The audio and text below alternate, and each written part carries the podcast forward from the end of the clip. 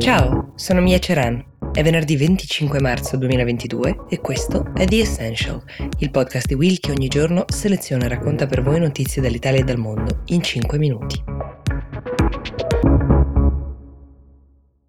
Se n'è andata una donna che ha avuto un ruolo importantissimo nella diplomazia internazionale, Madeleine Albright. Immigrata in America da quella che all'epoca era la Cecoslovacchia, è diventata la prima donna a ricoprire il ruolo di segretario di Stato nella storia americana. È morta a 84 anni per un tumore. Oggi vorrei raccontarvi in breve perché la sua figura è stata molto importante, soprattutto in alcuni momenti storici e soprattutto perché molto del suo operato delle scelte politiche che ha fatto sono interessanti proprio oggi mentre stiamo testimoniando un'altra guerra il segretario della Nato, Stoltenberg, l'ha definita una forza al servizio della libertà e una vera testimonial della Nato. Questo è innegabile, si potrebbe dire che lei è stata anche una testimonial dell'espansione della Nato, essendo stata una figura chiave nella giunta della Polonia, dell'Ungheria e della Repubblica Ceca nell'alleanza nel 1999 e il fatto che questi paesi siano dentro la Nato pesa molto nei precari equilibri che osserviamo oggi, anche nelle ambizioni ovviamente che ha l'Ucraina.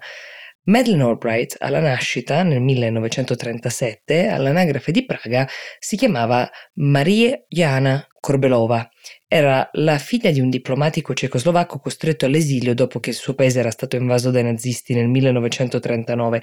Arrivò in America nel 1948 e alla sua famiglia venne concesso l'asilo politico.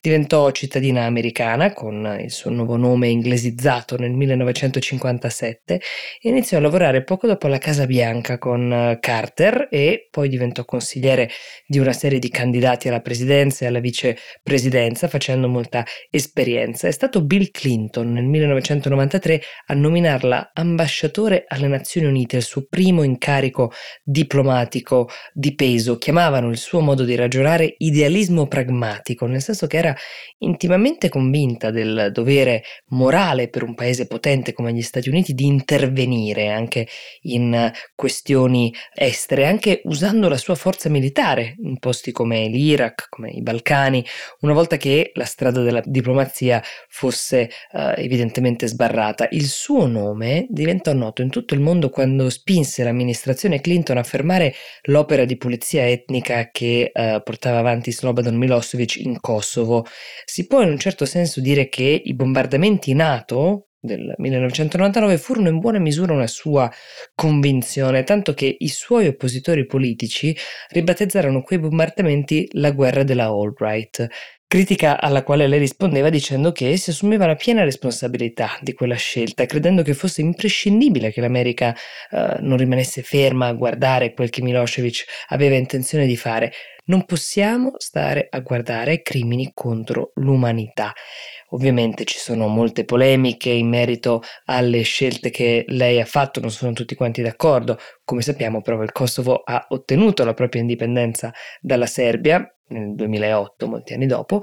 Infatti alla notizia della morte della Albright, la presidente attuale del Kosovo, Vjosa Osmani, ha dichiarato che il paese aveva perso un'amica insostituibile e che avrebbe sempre riconosciuto il suo contributo per la sua indipendenza e per la sua democrazia. Appena un mese fa, alla vigilia dell'invasione russa in Ucraina, la Albright, dopo un lungo periodo di silenzio, aveva scritto un editoriale sul New York Times, schierandosi apertamente contro Putin, sempre con un piglio interventista, potremmo dire dire, uh, Putin lo aveva conosciuto nel 2000 quando lui era appena salito al potere.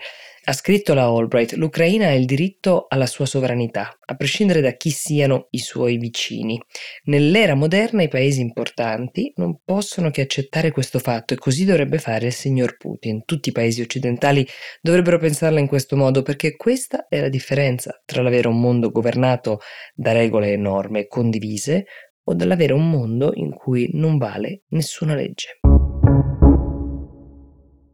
Stiamo vedendo ormai da settimane immagini e sentiamo racconti di come si vive male, ovviamente, in Ucraina, ma con le debite differenze, non essendoci una guerra sul suo territorio, anche i russi sicuramente stanno soffrendo. L'inflazione sta galoppando molto velocemente nel paese. Il rublo, la moneta locale, è crollato da quando la guerra è iniziata, perdendo circa il 22% del suo valore ed è questa la ragione ancor più che le sanzioni, per cui i cittadini eh, vedono lievitare i prezzi dei beni di consumo, a partire dal settore agroalimentare, giorno dopo giorno. L'inflazione è salita di 14 punti percentuali nella settimana che eh, si è conclusa il 18 marzo, il tasso più alto dal 2015.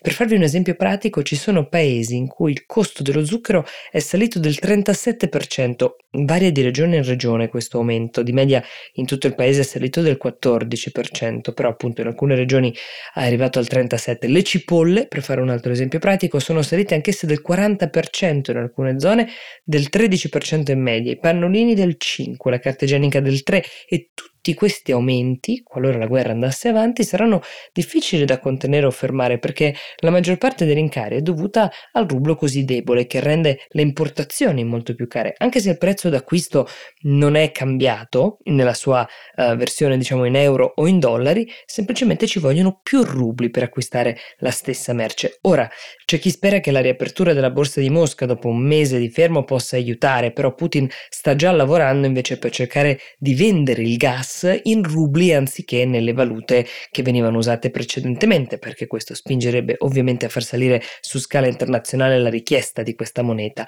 L'Europa, come sappiamo, importa il 40% della propria energia dalla Russia, energia che ha sempre pagato in euro storicamente, anche perché così recitano i contratti firmati e vedremo se Putin riuscirà a obbligare i propri clienti a fare acquisti in rubli. Intanto di tutte queste incertezze risentono principalmente ovviamente i suoi cittadini.